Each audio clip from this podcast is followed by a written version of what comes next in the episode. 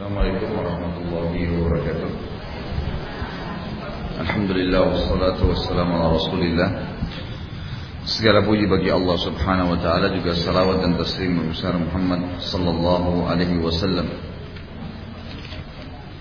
Kita sekarang masuk ke hadis 761 ya. Ya karena pekan yang lalu kita cuma pelajari satu hadis kan Cuma 760 saja yang panjang.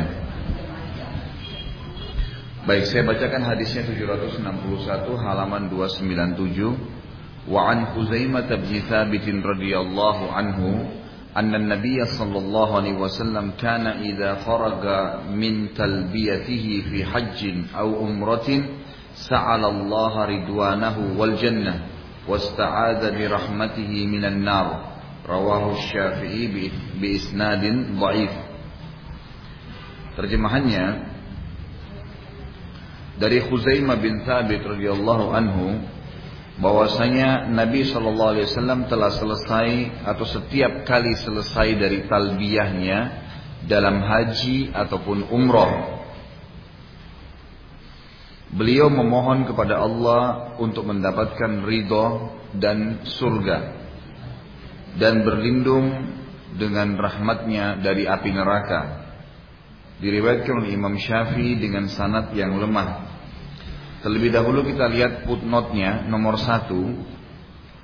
Di dalam sanadnya terdapat Salih bin Muhammad bin Zaidah Abu Waqid Al-Laiti seorang rawi yang baif. Di sini sebagian ulama mengatakan hadis ini secara umumnya lemah dan hadis lemah tidak dipakai di dalam syariat kita kecuali dalam beberapa keadaan.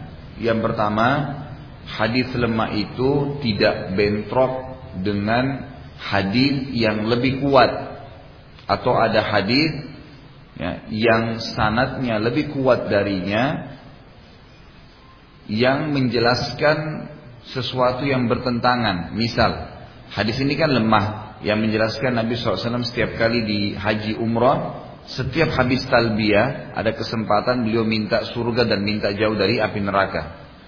Hadis ini lemah. Tetapi dilihat kalau hadis ini tidak ada hadis yang lain yang misalnya menyebutkan Nabi nggak pernah berdoa minta surga dan neraka kalau haji dan umrah. Kalau nggak ada hadis seperti itu yang lebih kuat darinya maka hadis ini boleh dipakai. Karena tidak ada hadis yang lebih kuat sanatnya yang yang bentrok dengannya. Yang kedua, memang sebab lemahnya itu bukan sesuatu yang fatal. Misal seorang perawi itu pembohong, gitu kan? Perawi hadis ya. Kalau sifatnya umumnya lemahnya hanya seperti ini karena orangnya dianggap lemah oleh sebagian ulama hadis dan lemahnya itu hanya secara umum disampaikan. Memang dia lemah. Bukan ada ya pencorengan di kehormatan agamanya. Bukan karena pernah berbuat bohong misalnya pernah maksiat berzina dan seterusnya itu nggak ada. Maka berarti juga masih boleh dipakai gitu kan? Jadi dianggap hadis itu tidak lemah sekali. Juga hadis ini mendapatkan dukungan daripada riwayat-riwayat yang sahih seperti misalnya dalam hadis Bukhari disebutkan Nabi Shallallahu Alaihi Wasallam sering kali meminta agar dimasukkan ke dalam surga dan dijauhkan dari api neraka. Berarti ada hadis yang sahih yang semakna dengan ini, tapi tidak disebutkan itu di haji atau di umroh. Intinya setiap ada kesempatan misalnya terlintas ayat tentang surga, Nabi SAW minta surga. Terlintas tentang neraka, Nabi SAW minta dia dijauhkan dari api neraka. Juga dalam hadis yang sahih diriwayatkan oleh ahli sunan di mana Nabi Shallallahu Alaihi Wasallam bersabda, siapa yang meminta kepada Allah setiap hari tiga kali agar masuk ke dalam surga dan tiga kali agar selamat dari api neraka, maka surga akan berkata, Ya Allah, masukkanlah ia ke dalamku. Dan neraka akan berkata, Ya Allah, jauhkanlah ia dariku. Berarti ada hadis-hadis yang sahih yang menjelaskan kepada kita tentang adanya memang doa Nabi Shallallahu Alaihi Wasallam dan perintah Nabi SAW untuk minta surga dan jauh dari api neraka. Berarti ada makna yang mendukung ya makna daripada hadis ini. Oleh karena itu, hadis ini umumnya oleh para ulama dimasukkan dalam bab-bab mereka dalam membahas seperti misalnya dalam kitab Bulughul Maram yang sedang kita bahas ini. Kenapa diangkat? Karena memang dianggap ada hadis-hadis penguat yang semakna, yang semakna. Baik. Jadi dianjurkan kalau ibu-ibu selesai bukan selesai umroh ya, bukan selesai haji, tapi selesai talbiyah Labbaik Allahumma labbaik labbaik la syarika lak labbaik innal hamda wan ni'mata lak wal mulk la syarika lak. Itu kan sudah saya jelaskan di pertemuan yang lalu. Kalau lagi umroh misal dari Madinah ke Mekah. Yang itu. Biasanya kan ada jemaah haji yang atau jemaah umroh ke Madinah dulu, kemudian masuk ke Mekah. Nah, sepanjang jalan dari Madinah ke Mekah dianjurkan memperbanyak talbiyah dan doa serta zikir-zikir yang lain. Para sahabat membaca talbiyah antara Madinah dan Mekah itu sampai suara mereka paruh. Sampai nggak ada lagi suaranya. Kemudian juga disebutkan bahwasanya Nabi Shallallahu Alaihi Wasallam sebagaimana dalam hadis ini kalau selesai talbiyah, misal dibaca beberapa kali talbiyah, selang antara talbiyah itu dengan talbiyah lagi nanti yang mau dibaca dibacain doa minta agar masuk ke dalam surga dan dijauhkan dari api neraka. Ya. Terlebih lagi orang kalau meminta masuk surga dan selamat dari api neraka ini surga sendiri meminta kepada Allah agar kita dimasukkan ke dalamnya karena memohon dan neraka pun uh, meminta agar kita dijauhkan darinya. Dalam sebuah riwayat yang lain, riwayat Sahih, riwayat Bukhari, bahwasanya Allah Subhanahu wa taala pada saat menciptakan surga mengatakan kepada Jibril, wahai Jibril alaihissalam tentunya, wahai Jibril, pergilah lihat surga itu dan berikan berikan tanggapanmu. Maka Jibril pun ke sana lalu melihat setelah melihat surga dengan fenomenanya, dengan luar biasa nikmat yang ada di sana, fasilitasnya, Jibril balik lalu berkata, Ya Allah, tidak ada seorang hambamu pun yang mendengarkan saja, baru dengar, belum lihat, gitu ya. Baru dengar, kecuali mereka pasti ya akan berusaha masuk ke dalamnya. Kata Allah Subhanahu wa taala, bagaimana kalau mereka melihatnya? Kata Jibril, kalau mereka melihatnya, maka mereka tentunya tidak akan menyia-nyiakannya. Baik. Lalu Allah Subhanahu wa taala setelah itu menciptakan neraka, lalu mengutus Jibril melihat neraka. Coba lihat neraka, berikan pendapatmu. Dilihat dan neraka itu dengan beragam macam siksaan ada di dalamnya, bangunannya yang besar, api yang bergejolak, luar biasa gitu. Lalu Jibril balik mengatakan, Ya Allah tidak ada seorang hambamu pun ya hamba pun yang mendengar saja neraka kecuali tidak mau masuk, pasti nggak mau masuk. Lalu kata Allah SWT, bagaimana kalau mereka melihatnya? Kalau mereka melihatnya tentu mereka akan susah, mereka akan gelisah, mereka tidak akan pernah mau masuk. Lalu Allah Subhanahu wa taala menyelimuti surga dengan hal-hal yang dibenci oleh manusia dan menyelimuti neraka dengan hal-hal yang berhubungan dengan yang disukai oleh manusia, berhubungan dengan hawa nafsu. Lalu Allah SWT berkata kepada Jibril lagi, coba kamu lihat sekarang. Jadi surga itu bangun sholat malam, berzikir, tutup aurat, gitu kan. Semuanya hal-hal yang orang umumnya harus terkungkung ya di situ, harus terikat dengan itu. Wanita muslimah buka jilbab dosa misalnya. Yang berarti tidak ada opsi, harus pakai jilbab, kan gitu. Orang kalau tidak sholat berarti berdosa, bisa kafir. Berarti nggak bisa kecuali harus sholat. Orang nggak puasa Ramadan, nggak zakat, Orang haji yang yang bisa pergi haji mampu tapi tidak pergi haji itu berdosa, meninggalkan rukun Islam. Berarti nggak ada opsi, ya. kerjakan atau dihukum. Berarti kan ada hal-hal yang kita terpaksa di situ ya, tanda kutip itunya ya.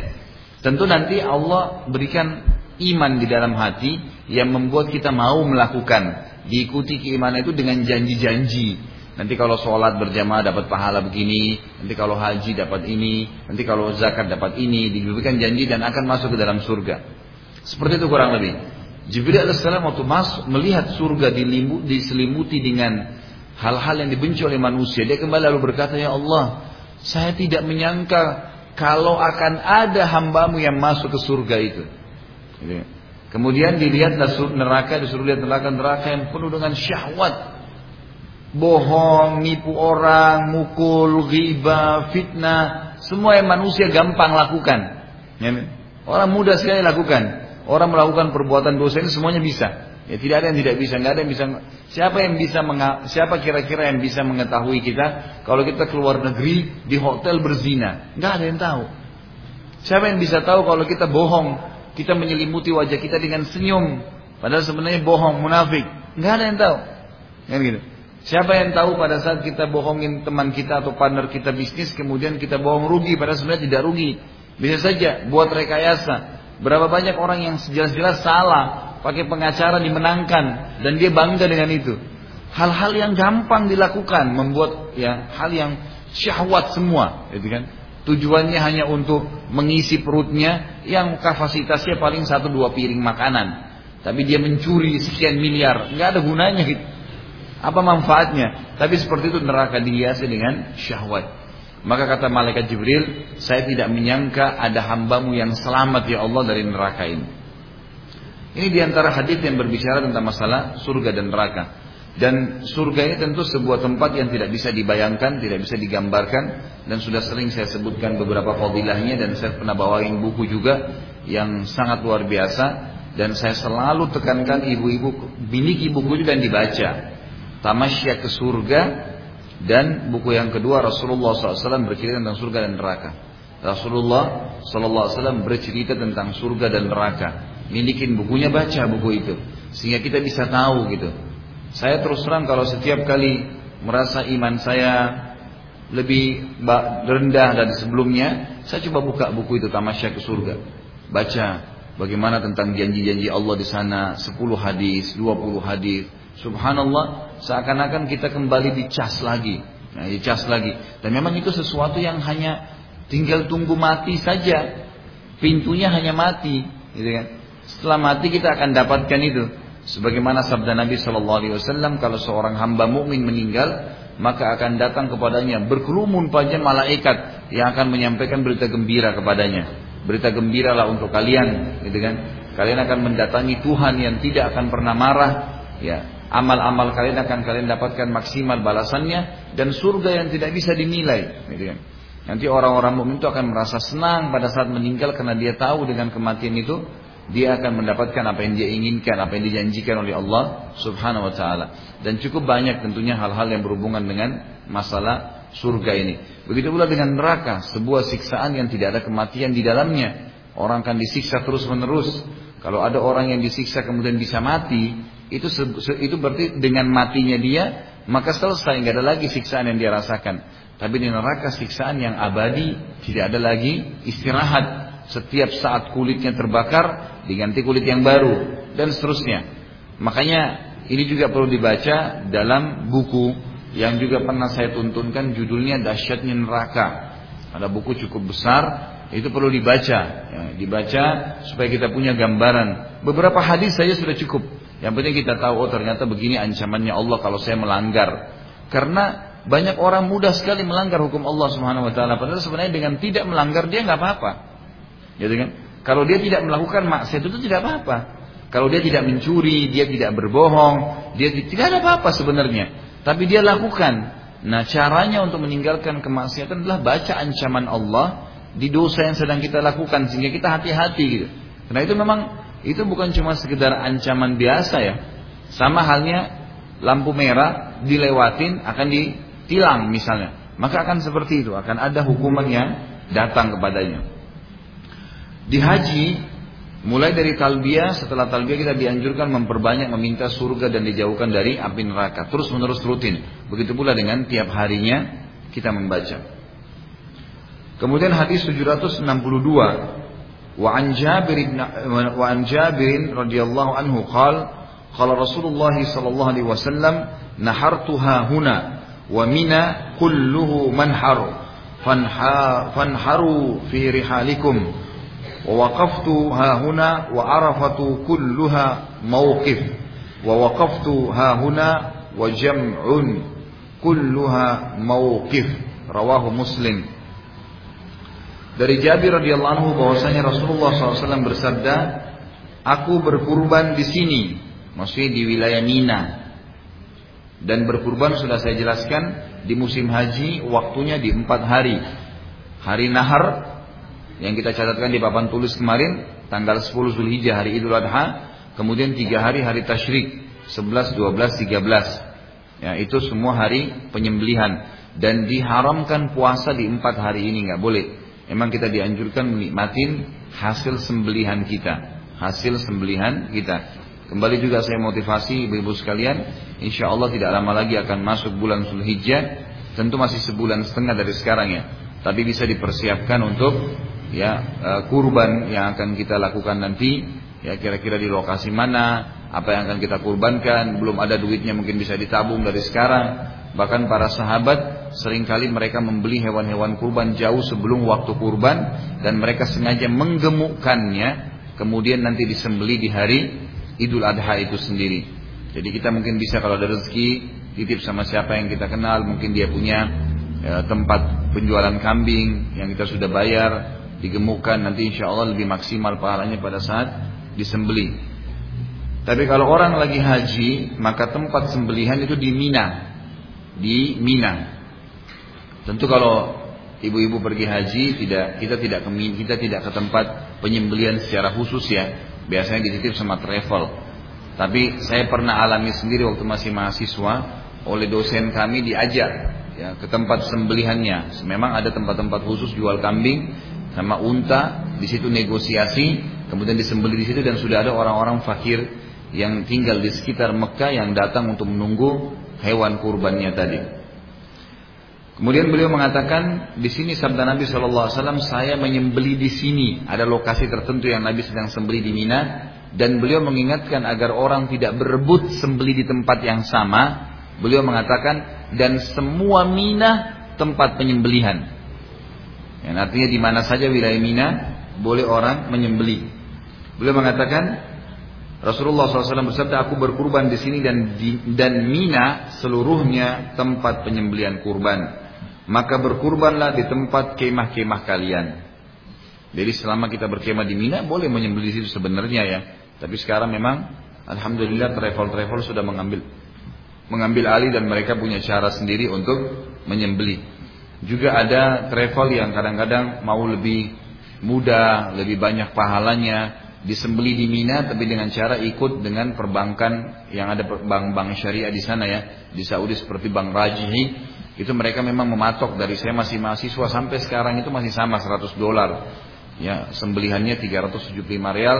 Mereka sembeli di Mina mereka bagi ke seluruh wilayah-wilayah Islam yang membutuhkan terutama Afrika.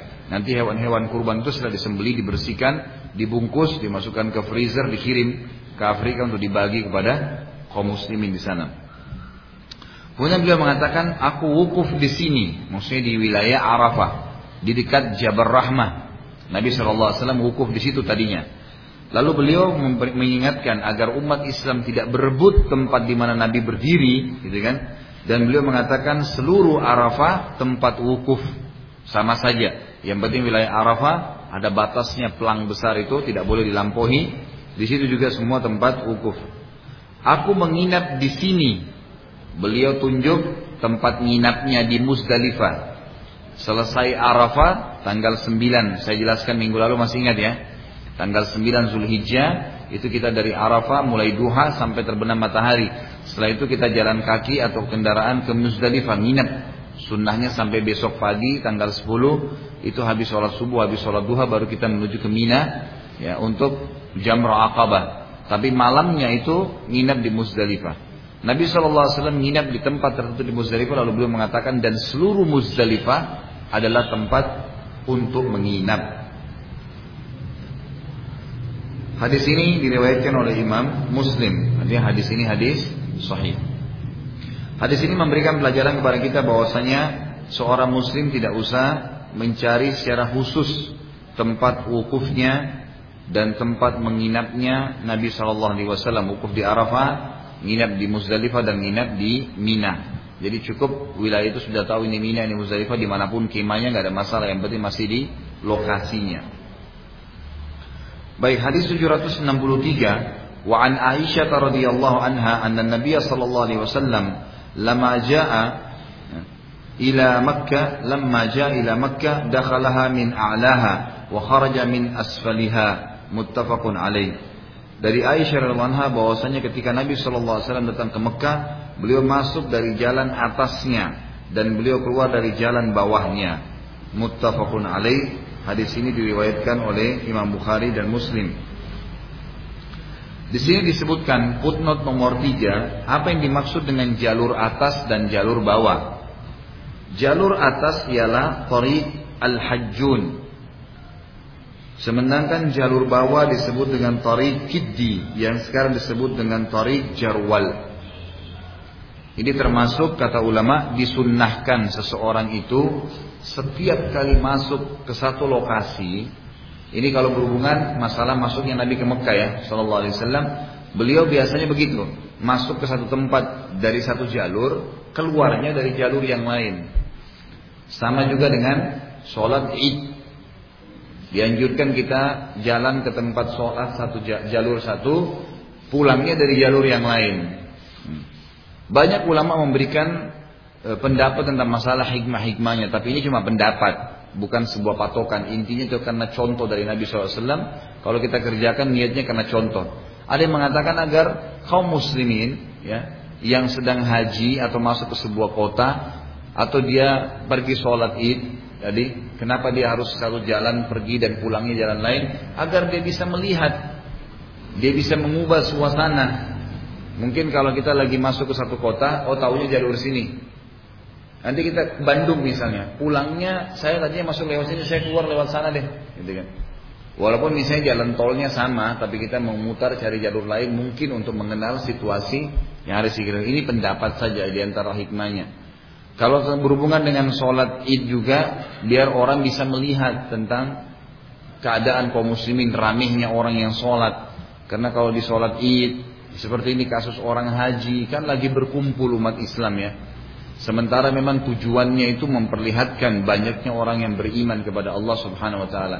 Ternyata memang dengan melihat banyaknya orang yang sholat, banyaknya orang yang haji, banyaknya orang yang umroh, gitu kan atau banyaknya muslimin di satu kota yang sedang kita datangi itu menambah iman kita menambah iman kita.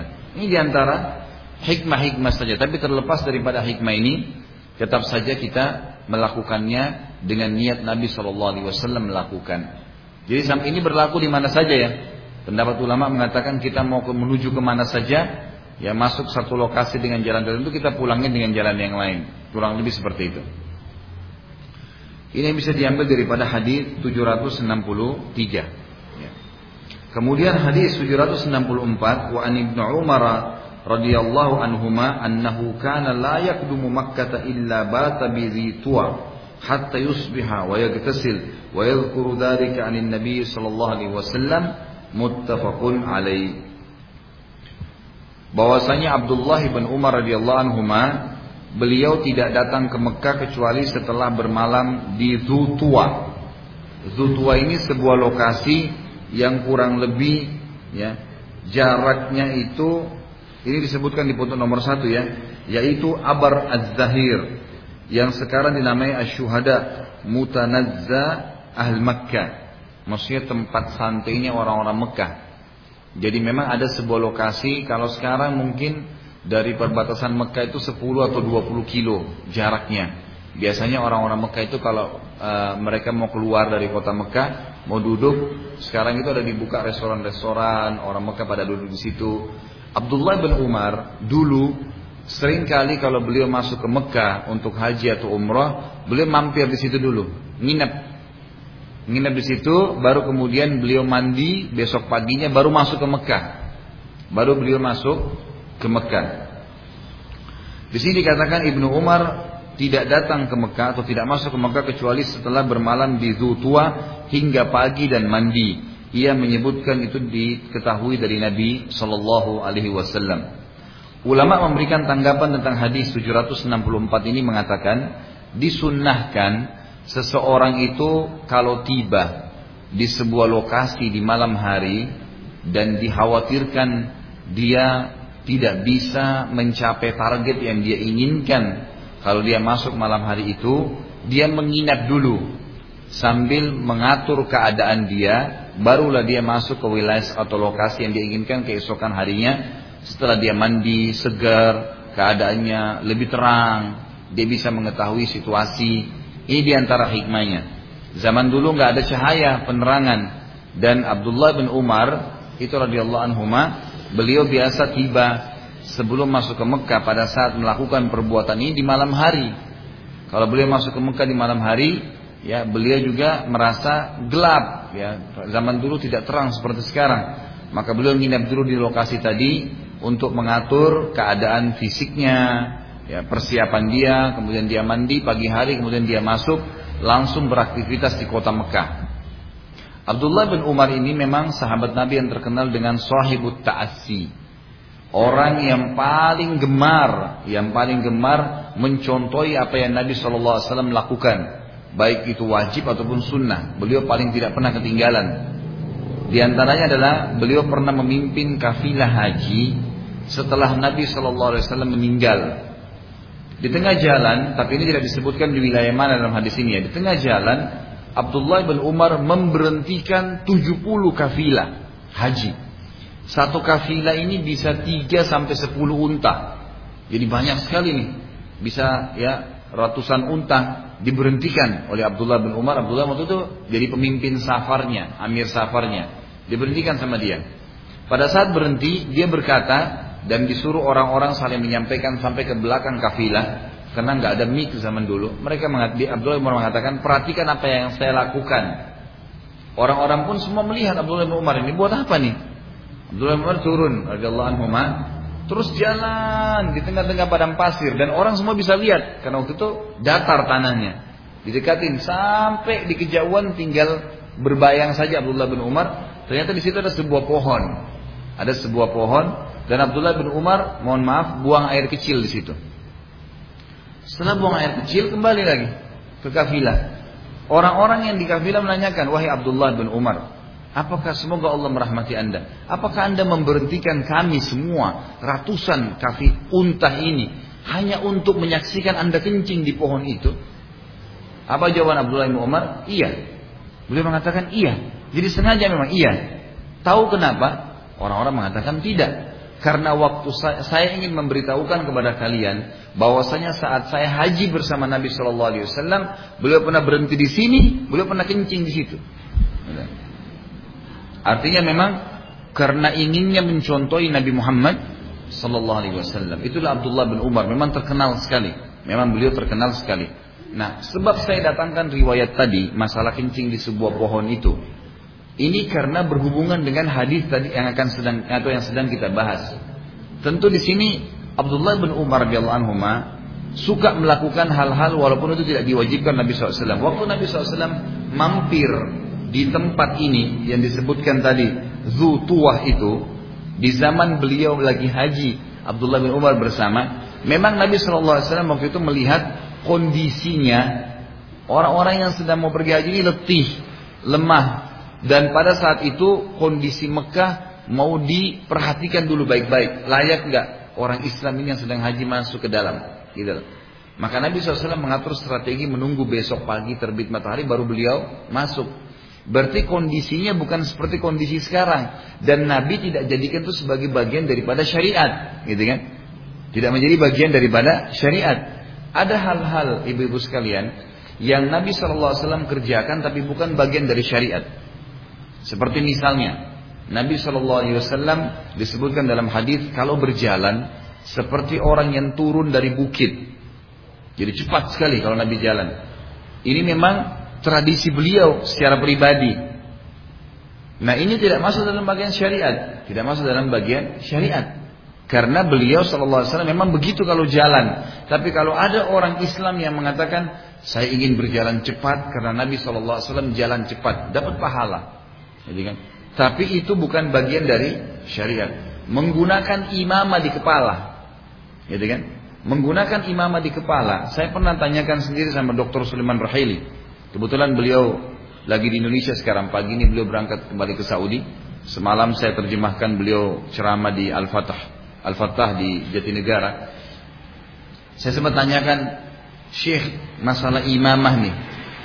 Bagaimana? Beliau menjelaskan imamah itu bukan bagian daripada syariat. Tetapi Nabi SAW menggunakan imamah, kain yang dililitkan di kepalanya. Dan zaman itu orang muslim dan orang kafir semua pakai imamah. Jadi pakaiannya orang Arab waktu itu memang imamah. Dan tidak ada hadis yang sahih memerintahkan semua laki-laki harus pakai imamah, nggak ada. Menggunakan tutup kepala disebutkan iya. Tapi menggunakan kain yang dililit itu tidak ada penyebutan secara khusus. Maka ini bukan bagian daripada syariat. Tapi kalau seseorang mengerjakan karena Nabi SAW pernah pakai, boleh saja. Dalam riwayat yang dikatakan Nabi SAW kalau jalan itu sering kali menggunakan tongkat. Nah, menggunakan tongkat ini bukan Nabi SAW karena lemah fisiknya, bukan. Jadi e, keadaan padang pasir itu kalau angin lagi berhembus kuat, sekuat apa pun fisiknya terdorong. Maka sering kali orang-orang zaman dulu itu menggunakan tongkat atau pedang yang ditahan kalau lagi ada angin sampai anginnya lewat baru jalan gitu. Nah ini yang menyebabkan Nabi Shallallahu Alaihi Wasallam membawa tongkat. Jadi bukan karena bagian dari syariat. Banyak orang salah paham nih. Saya bahkan pernah lihat ada orang ke mana-mana bawa tongkat padahal masih muda. Salah paham. Ini bukan bagian daripada syariat, tapi sahabat menceritakan tentang keadaan Nabi yang dilihat. Tadi cara jalannya, menggunakan imamah, menggunakan tongkat, itu semua adalah tradisi Nabi Shallallahu Alaihi Wasallam, gitu kan? Tapi ini juga ada batasannya ya, ada batasan. Ada orang-orang Subhanallah yang mengatakan jilbab itu, seperti orang-orang liberal sekarang banyak mengatakan jilbab, apalagi cadar, itu bukan bagian dari syariat itu cuma tradisi orang Arab. Nah ini salah karena memang ada hadisnya, kan gitu.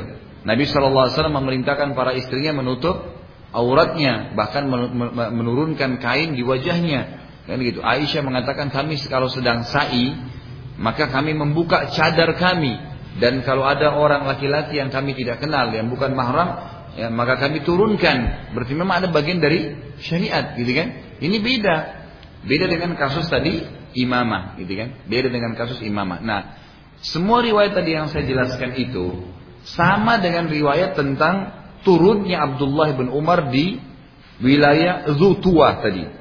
Zutua. Karena kalau ini bagian dari syariat, maka tentu seluruh umat Islam dianjurkan untuk singgah di situ dulu. Nginep dulu, mandi dulu, besok pagi baru masuk Mekah. Gitu kan? Jadi akhirnya menjadi sebuah tempat yang orang-orang pada rame-rame ke sana. Makanya sampai sekarang tidak ada bahkan mungkin ibu-ibu belum tahu sebelumnya kan. Kalau ada sebuah lokasi yang memang tadinya Abdullah bin Umar nginap di situ. Nah Abdullah bin Umar lakukan ini sama dengan kasus tadi buang air kecil maaf di sebuah pohon. Karena dia lihat saja Nabi pernah lakukan. Tapi Nabi tidak pernah tekankan itu bagian daripada syariat. Karena beliau mau buang air kecil, cari lokasi yang jauh dari orang. Maka Abdullah bin Umar tahu itu. Seperti itu kurang lebih gambarannya. Itu. Ada Abdullah bin Umar lakukan dari anhuma, ulama rincikan tuh perilaku Abdullah bin Umar karena ini sahabat Nabi yang sangat terkenal nih banyak sekali meriwayatkan hadis. Maka dirincikan ada yang diambil oleh Abdullah bin Umar bagian daripada syariat yang memang perintah Allah melalui Nabi Shallallahu Alaihi Wasallam, ada yang diambil oleh Abdullah bin Umar yang bukan bagian syariat, tapi beliau kerjakan karena cintanya dengan Nabi Shallallahu Alaihi Wasallam. Tadi ini seperti nginap di Zutua ini, itu karena dia pernah melihat Nabi SAW pada saat itu mengistirahatkan jemaah haji di situ dan kemudian ya e, nginap dan besok pagi setelah mandi baru pergi. Ada juga yang memang bagian dari syariat seperti misalnya pernah Nabi SAW masuk ke dalam Ka'bah pada saat tiba di Mekah, kemudian beliau sholat dua rakaat di dalam Ka'bah. Dari hadis inilah keluar hukum disunnahkan sholat di dalam Ka'bah. Kalau Ka'bah lagi dikunci kayak sekarang nggak bisa, maka bisa di Hijr Ismail. Itu sudah dalam Ka'bah. Disunnahkan ya bukan kewajiban. Itu kita sholat dua rakaat ya niatnya untuk tahiyat masjid tentunya. Kemudian kita keluar tidak buat apa-apa cuman sholat saja gitu. Cuman sholat saja. Waktu itu Nabi SAW masuk maka yang menjaga pintu Ka'bah sehingga tidak ada yang masuk mengganggu Nabi SAW adalah Abu Musa al-Ash'ari radhiyallahu anhu sahabat Nabi lalu setelah selesai Nabi SAW keluar dari Ka'bah Abdullah bin Umar memegang tangan Abu Musa dan berkata, apa yang Nabi kerjakan tadi di dalam? Itu yang paling pertama ditanya oleh beliau. Oh tadi Nabi SAW kata Abu Musa sholat. Di mana sholatnya? Oh di tiang sini. Berapa rakaat dia sholat? Dua rakaat. Baik, Abdullah bin Umar langsung menghadap kiblat menghadap tiang tersebut lalu sholat dua rakaat karena inginnya mencontohi Nabi Sallallahu Alaihi Wasallam. Ini juga pelajaran besar kita ambil bagaimana para sahabat betul-betul menjadikan Nabi Sallallahu Alaihi Wasallam sebagai panutan mereka dalam segala seluk beluk kehidupannya. Jadi yang kita bisa ambil dari hadis 764 bahwasanya ini adalah perilaku Abdullah bin Umar radhiyallahu anhu yang dia bilang pernah melihat Nabi Shallallahu Alaihi Wasallam tinggal atau turun di lokasi Zutua tadi. Baik hadis 765. Wan Ibnu Abbas radhiyallahu anhuma annahu kana yuqabbilul hajar al-aswada wa yasjudu alaihi. Rawahul Hakim marfu'an wal Baihaqi mauqufan. Dari Ibnu Abbas radhiyallahu anhu bahwasanya ia pernah mencium Hajar Aswad dan meletakkan dahi padanya. Diriwayatkan oleh Hakim dengan marfu dan Baihaqi dengan mauquf. Ya. Tentu riwayat ini dijadikan pegangan oleh ulama karena memang ada hadis-hadis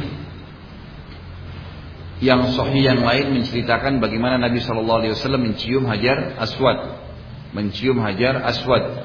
Begitu pula dengan ya apa namanya e, menjamannya itu juga ada hadis yang sahih. Tinggal tanggapan ulama masalah meletakkan dahi padanya. Di sini dirincikan oleh para ulama. Kemungkinan besar Abdullah bin Abbas radhiyallahu anhu itu pada saat mencium Hajar Aswad memang karena dia ciumnya lurus maka dahinya kesannya tersentuh dengan Hajar Aswad. Jadi di sini tidak difahami secara khusus kalau bukan cium berarti dahi yang diusapkan itu tidak. Gitu kan? Tapi di sini karena kebetulan memang mencium sehingga dahinya kesannya tersentuh dengan hajar aswad itu yang dimaksud. Tapi yang kita ambil pelajaran di sini dianjurkan setiap orang yang sedang tawaf di Ka'bah, umroh, haji atau tawaf biasa saja, ya, tawaf biasa misalnya selesai umroh sambil nunggu mau pulang ke Indonesia kita tawaf lagi. Setiap habis sholat boleh tawaf berapa kali e, tujuh kali setiap tujuh kali mau nambah lagi tawaf boleh saja yang penting satu tawaf itu dihitung tujuh kali putaran, gitu kan? Nah dianjurkan setiap kali putaran mencium hajar aswad. Memang itu bagian daripada tawafnya sendiri. Kalau tidak bisa bisa mengangkat tangan, memberikan isyarat dengan mengucapkan Bismillahi Allahu Akbar. Itu saja, memberikan syarat dengan tangan, telapak tangan ya. Tidak cium jauh. Sudah saya jelaskan kemarin. Ya. Karena banyak orang cium jauh ke hajar aswad. Gitu. Baik 766 wa anhu radhiyallahu anhu qal amarahum an-nabiy sallallahu alaihi wasallam an yarmulu thalathata aswatin wa yamshu arba'an ma bainar rak'atain muttafaqun alaih. Dari Abdullah bin Abbas juga beliau berkata mereka diperintahkan oleh Nabi Shallallahu Alaihi Wasallam agar berlari-lari kecil tiga putaran pertama dan berjalan biasa empat putaran tersisa antara dua rukun Hajar Aswad ya dan rukun Yamani baina rak'atain atau ruk'atain. Jadi di sini sudah kita jelaskan pertemuan yang lalu juga dianjurkan orang yang sedang tawaf tiga putaran pertama kalau laki-laki memperlihatkan pundak sebelah kanannya. Kalau perempuan tentunya tetap menutup aurat lengkap. Kemudian tiga putaran pertama itu lebih cepat Tiga putaran pertama lebih cepat. Ya kalau zaman Nabi SAW itu berlari kecil karena memang masih plong, masih luang. Ya. Kalau sekarang kan sudah nggak bisa. Ibu-ibu juga bisa lebih cepat langkahnya di tiga putaran pertama dan ini hukumnya sunnah, jangan dipaksakan. Empat putaran yang tersisa itu berjalan lebih santai, berjalan lebih santai. Kata sebagian ulama di antara hikmahnya adalah agar seseorang pada saat masuk tawaf dia memulainya dengan semangat. Tiga putaran pertama itu dengan semangat. Sehingga pada saat dia sudah semangat di tiga putaran pertama, empat yang tersisa dia tinggal santai saja. Dan ibu-ibu ingat pesan saya, saya selalu tekankan jemaah lagi yang saya tuntun umroh atau haji, kalau lagi tawaf, coba terapkan dan itu berhasil. Subhanallah. Semua jemaah yang pernah saya bimbing mengatakan kalimat yang sama gitu. Saya bilang jangan desak siapa pun. Walaupun padat tetap masuk. Insya Allah masuk dengan bismillah niatnya ikhlas mau tawaf. Pasti Allah mudahkan. Subhanallah, semuanya yang saya bimbing selesai tawaf pun kita nggak pernah desak orang, jalan dengan santai, nikmatin doanya, nikmatin setiap gerakannya. Karena itu semua pahala. Pas sudah kumpul di Hijr Ismail apa di, uh, di makam belakang makam Ibrahim mau sholat sunnah, semuanya standar mengatakan enak ya Ustaz ya, kok mudah, kayak cepat kita selesaikan tujuh padahal lagi padat-padatnya. Kayak Ramadan kemarin penuh sekali orang, gitu kan? Tapi alhamdulillah termudahkan. Saya bilang kata kuncinya tadi, keikhlasan dan jangan desak orang. Jangan jangan memang sengaja mau dorong, mau desak. Sedikit kita desak, kita akan terdesak. Kita sengaja dorong orang, kita akan terdorong. Maka insya Allah Allah akan mudahkan sesuai dengan niat seseorang. Jadi mudahkan saja insya Allah Allah akan mudahkan dan nikmati setiap gerakannya. Jangan tergesa-gesa untuk selesai. Nggak ada yang dikejar, gitu kan? Karena target utamanya adalah umroh kalau umroh dan tawaf ifadah atau tawaf kudum kalau haji. Ya, maka kita fokus untuk itu. Kemudian 767 dikatakan wa Ibnu Umar radhiyallahu wa Ibnu Umar radhiyallahu anhuma annahu kana idza tafa bil bait tawaful awwal habba thalathan wa masya arba'an wa fi riwayah ra'aitu Rasulullah Rasulullah sallallahu alaihi wasallam idza tafa fil haji aw al umrah أول ما يقدم فإنه يسعى ثلاثة أطواف بالبيت ويمشي أربعا متفق عليه dari Ibnu Umar radhiyallahu anhu bahwasanya apabila ia melakukan tawaf di rumah Allah, Baitullah, pada tawaf yang pertama ia berjalan cepat tiga putaran pertama dan berjalan biasa empat putaran yang kedua. Dalam riwayat lain ia berkata, aku melihat Rasulullah sallallahu alaihi wasallam apabila melakukan tawaf dalam haji ataupun umroh pada kedatangan pertama beliau berjalan cepat tiga kali keliling dan berjalan biasa empat kali keliling. Hadis ini mutafakun alaih. Jadi kurang lebih sama dengan hadis yang sebelumnya. Jadi kita tidak perlu tambahkan penjelasannya. Hadis 768 wa anhu radhiyallahu anhu qal lam ara Rasulullah Rasulullah sallallahu alaihi wasallam yastalimu min al-baiti ghairar rukn ghairar rak'ataini al-yami al-yamaniyain al-yamaniyain rawahu Muslim. Dia juga berkata Abdullah bin Abbas aku tidak pernah melihat Rasulullah SAW menyentuh bagian Ka'bah kecuali dua rukun ya Yamani dan juga Hajar Aswad. Gitu kan jadi menyentuh ya. Karena kan sudah saya jelaskan juga, rukun Yamani ini Hajar Aswad misalnya sudutnya. Sebelumnya ada rukun Yamani. Itu disunahkan diusap, tidak dicium, diusap. Tapi kalau rukun eh, Hajar Aswad memang sunnahnya dicium, gitu kan? Sunnahnya dicium, diusap. Ini kalau bisa, cuma sekedar usap ya. Ini jangan dipaksain. Ya, itu pun saya sering anjurkan jemaah saya untuk tidak mengusap kalau sekarang. Karena Ka'bah sekarang dilumurin minyak wangi. Sementara kalau kita lagi umroh nggak boleh pakai minyak wangi. Jadi bisa bertolak belakang dengan masalah syarat orang tentang ihram. Kecuali ibu-ibu kalau tawafnya tawaf yang tak tambahan. Setelah selesai umroh, kemudian mau tawaf lagi sendiri, nah itu lain sudah pakai baju biasa lagi tawaf itu nggak masalah. Usahakan bisa menjama, gitu kan? Diusap, Kemudian hajar aswad dicium. Kalau bisa, kalau enggak jangan dipaksain. Terakhir itu Ramadan kemarin saya sempat ngambil cuplikan di HP saya itu luar biasa itu orang yang cium hajar aswad. Udah udah udah ini udah maksiat ya, udah bukan lagi niatnya menjalankan sunnah, saling berantem, dorong-dorongan, mungkin ada yang saling mencaci maki, ini sudah tidak benar. Ya, sudah tidak benar. Makanya kita diberikan keringanan dalam syariat kalau tidak bisa cukup berikan isyarat tangan Ya berikan isyarat tangan. Ya, jadi jangan sampai dilanggar hal-hal yang seperti ini. Jadi berarti dari hadis ini juga pelajaran ibu-ibu sekalian tidak boleh ulama bilang mengusap bagian lain dari Ka'bah. Karena ada orang masuk di Hijr Ismail isap-usap Ka'bah, gitu kan? Itu nggak ada sunnahnya, nggak ada anjuran, gitu kan? Tapi kalau seandainya orang e, berdiri menghadap Ka'bah itu, gitu kan? kemudian meminta kepada Allah di situ boleh saja. Karena itu kiblat kita. Tapi kalau dianggap mengusap itu sama saja dengan bagian daripada agama, perintah itu nggak boleh. Ya, seperti banyak orang lakukan. Jadi yang diusap cuman hajar aswad atau ya rukun yamani tadi.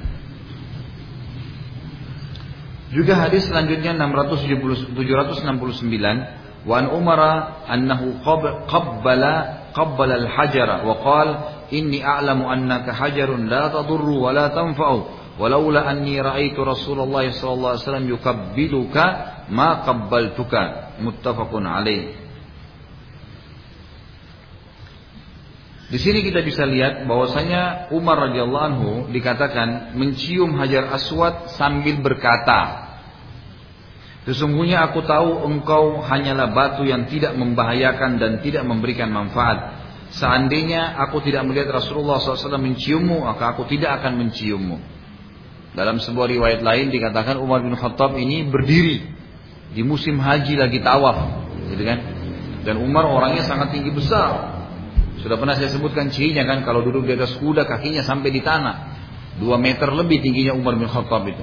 Beliau berdiri dan sambil teriak mengatakan, Wahai Hajar Aswad, ya, saya tahu kau hanya batu biasa yang tidak bisa memberikan bahaya, tidak membahayakan dan tidak memberikan manfaat. Kalau bukan saya melihat Rasulullah SAW menciummu, saya tidak akan menciummu. Maksudnya, beliau ingin berikan pelajaran kita hanya dianjurkan menciumnya. Tidak lebih dari itu.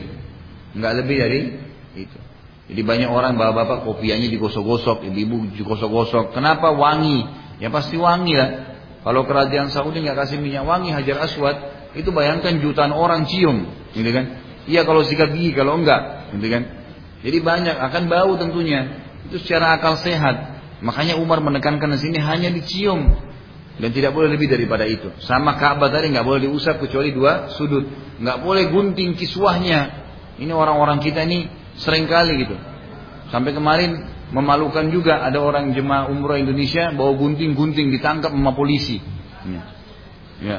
ambil kiswa kemudian dipotong. Kenapa bu? Ada yang tanya?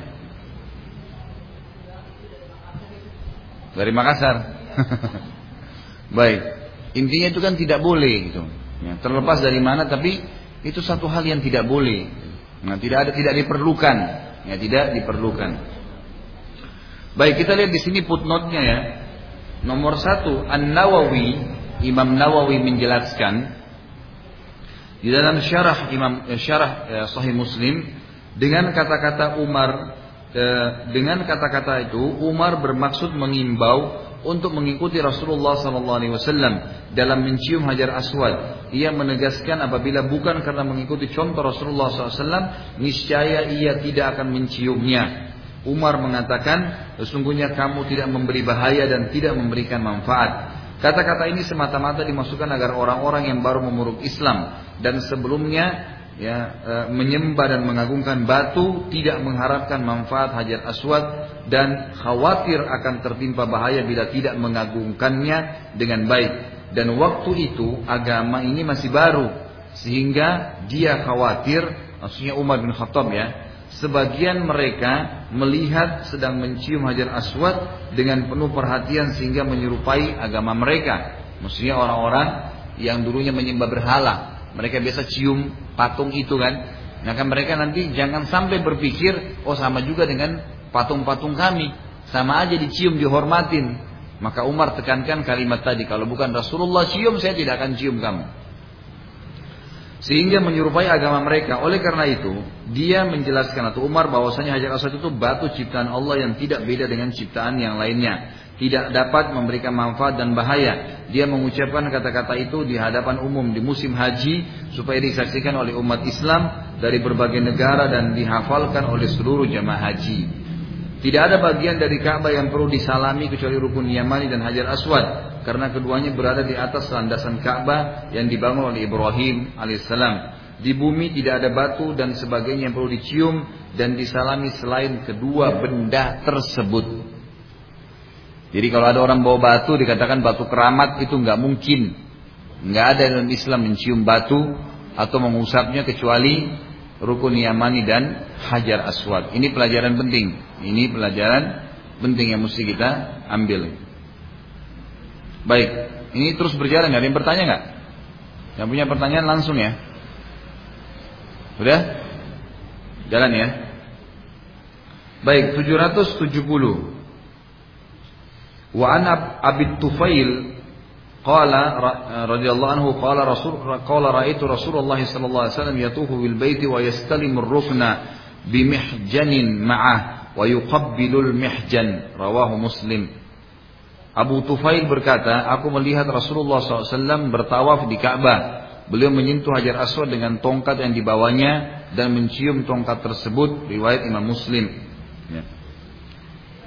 Di sini disebutkan mihjan adalah istilah tongkat Nabi SAW yang mihjan ini e, tongkat yang memiliki ujungnya melengkung.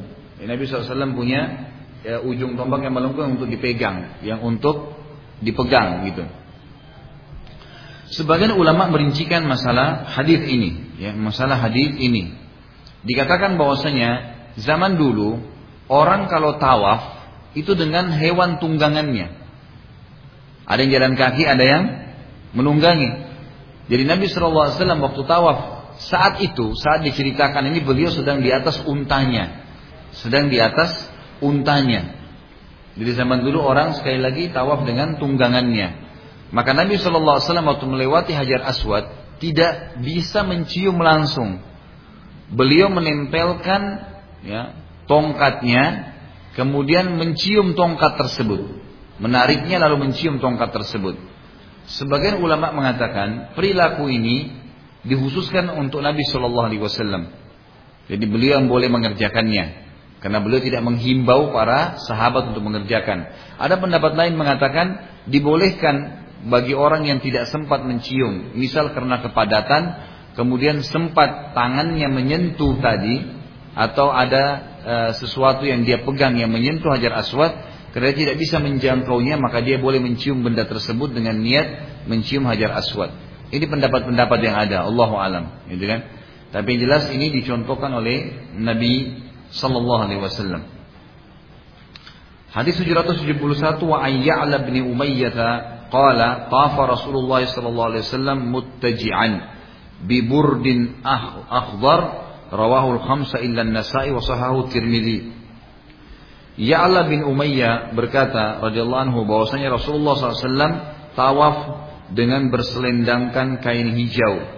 Riwayat Imam e, lima kecuali Nasai dan dinilai sahih oleh At-Tirmidzi. Di sini disebutkan muttaji muttajian itu yang dimaksud adalah dilihat di nomor dua memindahkan ujung kain selendang dari bawah ketiak ke atas bahu kiri. Jadi maksudnya dulu Nabi SAW waktu tawaf itu semua pundaknya kan tertutup. Nah beliau pada tiga putaran pertama itu tadi yang seperti saya jelaskan kemarin dan tadi juga diangkat dimasukkan di bawah ketiak kanan lalu diletakkan di pundak sebelah kiri sehingga pundak kanannya kelihatan. Dan dalam riwayat ini diberikan pelajaran kepada kita bahwasanya bolehnya seorang laki-laki menggunakan kain ihram selain warna putih. Selain warna putih. Jadi boleh menggunakan kain ihram warna hijau, warna hitam, warna yang dibolehkan untuk laki-laki, gitu kan? Tapi afdal dia menggunakan kain berwarna putih. Karena Nabi SAW mengatakan dalam hadis sahih riwayat Tirmidzi, sebaik-baik pakaian kalian wahai laki-laki adalah yang berwarna putih. Yang dianjurkan menggunakan warna yang putih atau warna yang lebih netral, gitu kan? Lebih netral. Hadis ini memberikan pelajaran tadi bahwasanya bolehnya seseorang laki-laki tawaf dengan kain ihram yang berwarna selain putih karena Nabi SAW tawaf dengan kain berwarna hijau. Kemudian juga dianjurkan bagi laki-laki untuk memperlihatkan pundak sebelah kanannya ya di tiga putaran pertama dan di empat putaran tersisa menutupnya kembali. Hadis 772 Wa an Anas radhiyallahu anhu qal kana yuhillu minnal muhillu fala yunkiru alaihi wa yukabbiru minnal mukabbiru fala yunkaru alaihi muttafaqun Anas radhiyallahu anhu berkata di antara kami ada yang membaca talbiyah dan tidak ada yang melarangnya dan ada di antara kami yang bertakbir dan juga tidak ada yang melarangnya. Muttafaqun alaih. Jadi boleh Allahu Akbar, Allahu Akbar, nggak masalah. Berarti dibolehkan pada saat orang sedang berihram. Boleh juga bertalbiyah, boleh juga berdoa. Umumnya melakukan eh, ibadah-ibadah e, kepada Allah SWT yang umumnya sudah ada perintahnya dibolehkan pada saat orang sedang berihram. 773 wa Ibnu Abbas radhiyallahu anhu maqal ba'athani Nabi sallallahu alaihi wasallam fi tsaqali aw qala fi dha'afati min jam'in bilailah muttafaqun alaih Ibnu Abbas berkata radhiyallahu anhu Nabi sallallahu alaihi wasallam mengutusku untuk membawa barang-barang berat atau ia berkata untuk menyertai perempuan-perempuan yang lemah dari Muzdalifah pada waktu malam muttafaqun alaih. Ya, hadis ini riwayat Bukhari Muslim. Hadis ini menjelaskan bahwasanya dibolehkannya ya seorang laki-laki mendampingi kelompok ya jemaah haji dari perempuan ya didahulukanlah didahulukan sampai sekarang keluar fatwa para ulama dari Musdalifah itu boleh orang keluar kalau tidak nunggu sampai subuh sesuai dengan keadaannya karena kalau kita dari Arafah menuju ke Musdalifah pada malam ya lebaran itu tanggal 9 Zulhijjah biasanya padat sekali Nah umumnya, umumnya jemaah haji karena sudah ada fatwa para ulama itu mereka nih tinggal di Muzdalifah tapi nggak nginep. Itu kan dari Arafah menuju ke Muzdalifah padat sekali, macet sekali. Kadang-kadang sampai ke Muzdalifah itu sudah jam satu malam, ya jam 12, kadang-kadang jam 2, ya, tergantung keadaannya. Nah banyak eh, travel-travel kita ini tidak disalahkan karena ada fatwa ulama masalah itu. Mereka tinggal sebentar di Muzdalifah, Gitu kan? Apalagi kalau mayoritas jemaahnya perempuan.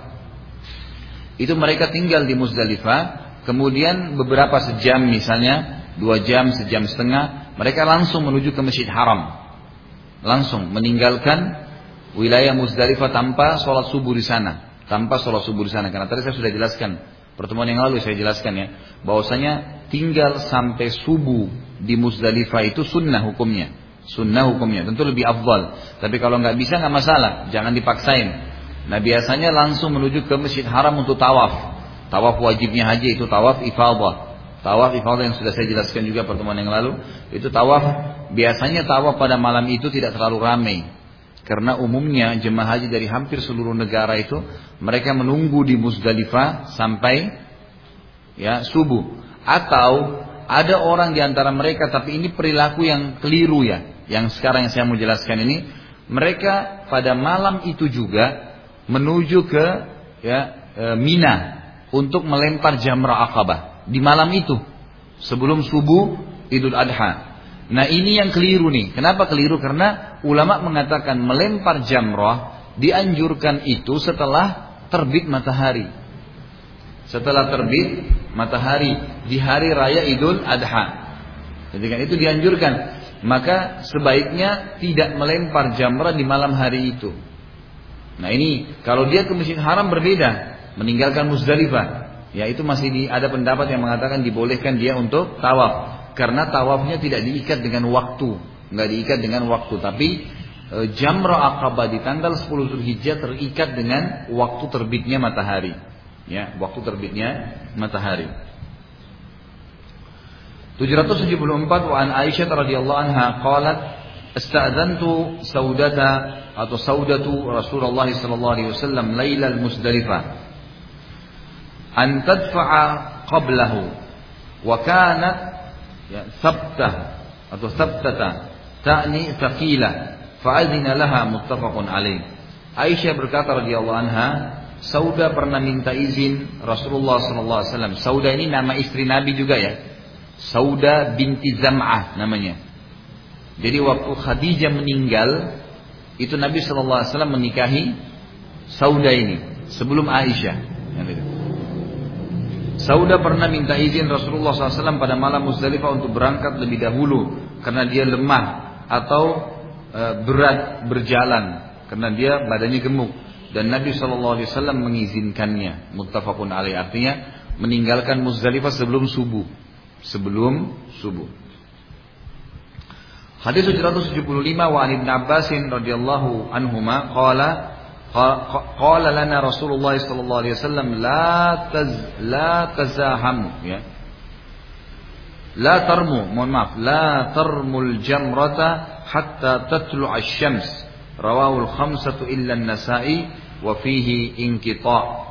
Ibnu Abbas berkata, Rasulullah SAW bersabda, janganlah kalian melempar jamrah hingga matahari terbit. Diriwayatkan oleh Imam lima kecuali Nasai. Tapi hadis ini dinilai mengkate oleh para ulama atau sebagian ulama hadis maksudnya terputus jalur nas atau sanatnya. Intinya hadis ini nanti akan dijelaskan akan ada ya penjelasan atau banyak riwayat yang menjelaskan Nabi Shallallahu Alaihi Wasallam e, tidak menganjurkan melempar jamrah sebelum matahari terbit di hari nahar di tanggal 10 Zulhijjah. 776 wan Aisyah radhiyallahu anha qalat arsala an-nabiy sallallahu alaihi wasallam bi ummi salamata lailatan nahri faramatil jamrata qabla al-fajr thumma madat fa afadat. Rawahu khamsa wa isnadu ala syarti muslim. Aisyah berkata radhiyallahu anha Nabi sallallahu alaihi wasallam mengutus Ummu Salamah pada malam hari raya kurban lalu ia melempar jamrah sebelum fajar kemudian pergi dan turun ke Mekah. Riwayat Abu Dawud dan sanadnya menurut syarat Imam Muslim Hadis ini memberikan gambaran kepada kita bahwasanya pernah Ummu Salamah diutus oleh Nabi sallallahu alaihi wasallam untuk menuju ke Jamrah untuk menuju ke Jamrah dan beliau melempar pas tibanya waktu sholat subuh Tibanya waktu sholat subuh. Dari hadis ini, sebagian ulama mengatakan dibolehkannya, ya berselisih pendapat dengan tadi yang pertama yang saya sampaikan, dibolehkannya seseorang itu kalau dalam kondisi tertentu saja, kondisi tertentu saja, seperti keadaan Ummu Salamah yang waktu itu memang umurnya sangat tua sekali.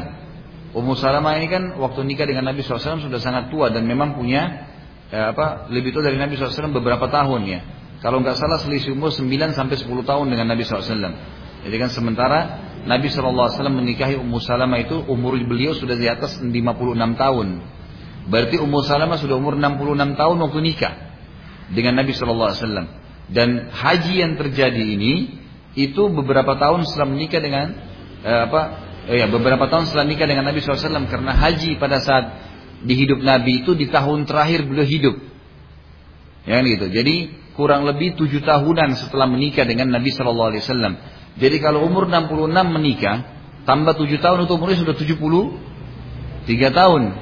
Jadi memang Ummu Salamah sangat tua, gitu kan? Kondisinya sangat tua. Nah karena khawatir berdesak-desakan, maka dia izin dari Nabi SAW secara pribadi, secara pribadi untuk melempar jamrah pada saat itu, yang melempar jamrah pada saat itu.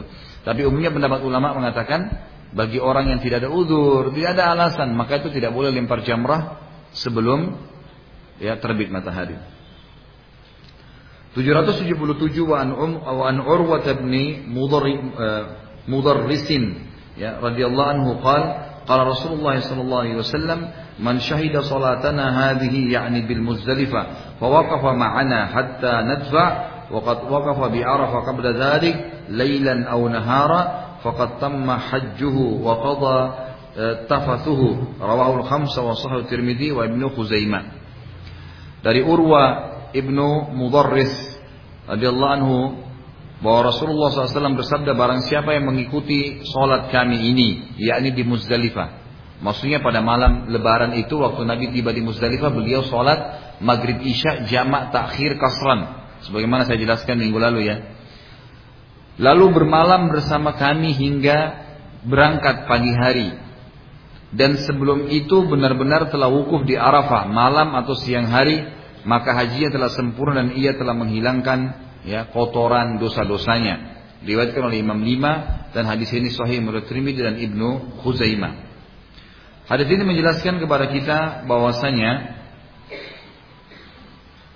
orang kalau sudah wukuf di Arafah dan sudah lewat di Muzdalifah malam itu dari tanggal 9 puncaknya siang hari sampai terbenam matahari di Arafah dan mereka ke Muzdalifah malam itu juga kemudian dia pergi meninggalkan Muzdalifah dianggap haji pahala hajinya sudah didapatkan pahala hajinya sudah didapatkan karena setelah itu dia tinggal memilih tiga perbuatan yang saya jelaskan kemarin tawaf ifadah atau jamrah akabah atau berkurban, dia sudah boleh bertahallul. Cukur rambutnya dan pakai baju biasa. Dan pakai baju biasa. Jadi dari hadis ini kita ambil pelajaran bahwasanya Arafah menjadi puncak daripada ibadah haji. Ya sebagaimana sabda Nabi dalam hadis yang lain, Al-Hajju Arafah. Haji itu adalah hadir di Arafah. Allahu alam. Baik mungkin sampai sini insya Allah bahasan kita Kalau ada yang mau bertanya Ada yang punya pertanyaan masalah haji Tidak ada Baik Insya Allah kita tutup sampai sini dan kita lanjutkan nanti dengan hadis 778 Insya Allah eh, pada Kamis yang akan datang dan mungkin kita akan e, tutup nanti dengan hadis 797 ya pada pertemuan akan datang dan kita akan masuk di bab baru bab luput dan terhalang. Maksudnya kalau orang sampai pergi haji atau umrah kemudian terputus tengah jalan. Misal tiba-tiba ada penyerangan dan itu. E, e, pesawatnya rusak atau apa saja. Tiba-tiba tapi sudah berihram atau busnya tabrakan atau apa sajalah. Ya dan itu nanti ada bab sendiri Bagaimana hukumnya dalam agama kita kalau sudah terlanjur berihram dan tidak sempat pergi haji. Kan gitu. Seperti kasus dulu waktu tahun 90 itu Irak menyerang Saudi gitu kan. Banyak pesawat-pesawat jemaah haji terbang kembali lagi. Gitu kan karena memang khawatir di kena rudal dari Irak. Maka mereka kembali tapi tadinya sudah melewati ada yang ada yang bahkan sampai melewati mikot. Kan gitu. Mereka harus kembali karena kalau tidak takut pesawatnya kena misalnya. Maka ini ada hukum sendiri tentunya. Baik sebelum saya tutup ibu-ibu sekalian seperti kami selalu saya masih mengingatkan kembali ada program amal jariah baru yang kita kembangkan sekarang yaitu menyiapkan dispenser untuk masjid ya. Jadi kita lagi mencari masjid-masjid jami yang jumlah jemaahnya uh, yang ada sholat Jumatnya, mohon maaf. Lalu disiapkan dispenser dengan nilai satu juta enam ratus rupiah satu dispenser Nanti kalau ibu-ibu ada yang mau ikut, tinggal hubungin saya. Kita akan berikan di masjid. Nanti itu bukan untuk pengurus, tapi untuk jemaah yang sedang sholat. Lima waktu dan juga sholat Jumat. Mungkin kurang lebih seperti itu. Dan insya Allah juga program-program yang lainnya seperti tanah wakaf yang sudah tentu ibu-ibu tahu. Kemudian penerbitan buku-buku doa yang sudah kita cetak ulang itu juga masih terbuka bagi yang mau ikut. Pada benar dari Allah, pada salah dari saya mohon dimaafkan. Subhanakallahumma bihamdika asyhadu an la ilaha illa. Wassalamualaikum warahmatullahi wabarakatuh.